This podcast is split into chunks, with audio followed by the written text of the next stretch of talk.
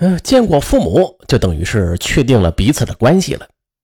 与于小薇有了肌肤之亲之后，杜传宇就在自己上班的那家宾馆附近租了房子，二人就同居了。可是，一天晚上，于小薇一进门呢，就扑向了正在看电视的杜传宇，接着一把就撕开了他的 T 恤。哎，你你这是？杜传宇急忙推开他：“亲爱的，你你怎么了呀？”于小薇则满脸通红，愤怒地拉开了自己的衣领。原来，两个人自从同居之后，几乎是每天都激情不断。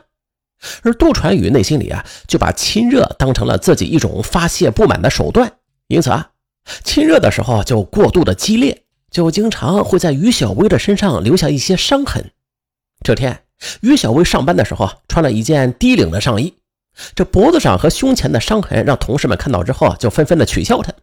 当时她窘得恨不得找个地缝钻进去。于小薇气愤地对杜传宇说：“你让我丢脸，我也不会让你好过。”说着，他三两下的就脱去了杜传宇的衣服，用力的在他身上就抓挠。他那长长的指甲每次抓过肌肤都会留下清晰的爪痕，甚至还渗出了血珠。哎，你你疯了你！杜传宇吃疼，大声的对于小薇喊道。但是于小薇还是不依不饶，直到把他心中的愤怒发泄完毕为止。一天晚上。杜传宇下班一回到家，就看到于小薇满面春风的迎了上来，说是要送给自己一份惊喜。原来于小薇发现自己十分享受那种虐待人的感觉，于是她竟然到成人用品店里买来了一根乌黑发亮的皮鞭。杜传宇感到不寒而栗，他想起了上次于小薇报复自己时那发疯的样子，一把就推开了他。不行！可是于小薇马上就换上了一副可怜的样子，柔声的哀求他。老公，你就答应我嘛！只要你让我高兴了，以后我什么都听你的。杜传宇马上就想到了那笔奖金。他自从二人同居之后啊，他曾经数次尝试的追问过彩票大奖的事可是每次于小薇都语焉不详的敷衍过去。看来这一次说不定啊能够得到自己想要的东西呢。想到这儿，杜传宇横下心，点了点头。于是，于小薇就像是换了一个人一般。一把把杜传宇就推倒在了沙发上，那是挥舞着皮鞭就抽在了他的身上，疼痛让杜传宇抽搐不已，但是他还是忍耐着。平静下来之后啊，杜传宇小心的又是问于小薇：“亲爱的，我想做点生意，我看中了一个项目啊，大概需要几十万元的投资，你看？”可是于小薇闭着眼睛，冷冷的甩过来俩字没钱。”你。杜传宇猛地坐起来，满腔怒火，但是最后还是忍了下去。他想，或许是自己对于小薇的要求还没有彻底满足吧。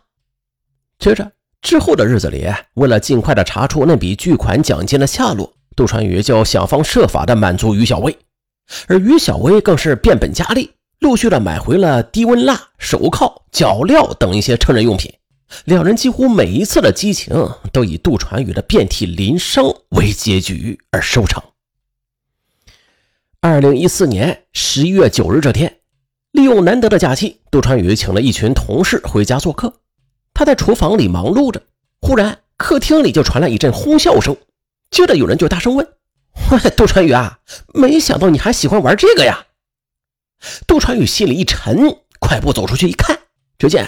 一个同事手里拿着项圈和镣铐，正在笑嘻嘻地展示给其他人看。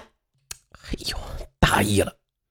杜传宇知道这是于小薇用过之后随手放在客厅的茶几下边的，没想到被同事们翻了出来。可更让杜传宇无法接受的是，除了镣铐和项圈之外，同时被他们发现的还有电脑里边于小薇为了满足自己变态欲望而拍摄下来的不雅照片。只见照片上自己惊恐地看着镜头。赤身裸体的畏缩在墙角里，身上满是被皮鞭抽出来的伤痕。天哪！杜传宇急忙冲过去，一把把电脑给关上，并且夺下镣铐和项圈，愤怒地吼道：“你们怎么乱动别人的东西啊？”同事们都沉默了下来。虽然同事们不说话了，但是还是从他们的眼神里，杜传宇看到了鄙夷和不屑。杜传宇气急败坏地拿着那些东西进了卧室。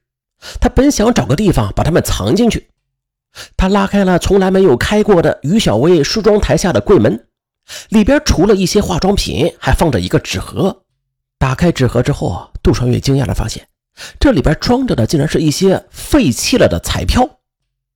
他们就那样按照购买的时间摆放的很整齐，而最上面一张，就是于小薇最后一次买彩票的那一张。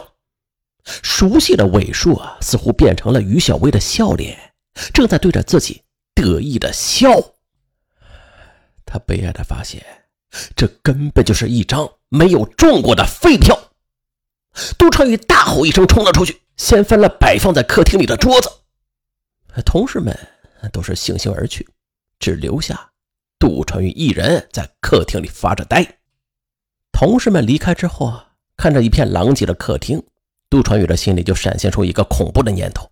他想，自己无端的遭受了这样的侮辱，他再也无颜做人了。而于小薇必须为这一切付出代价。想到这儿。他拿了一只塑料桶，匆匆的就出了家门。当晚十时许，沈阳市北大街某老式居民小区的一间房发生了一场突如其来的火灾，猛烈的火势毫不留情的吞噬了房间里的一切。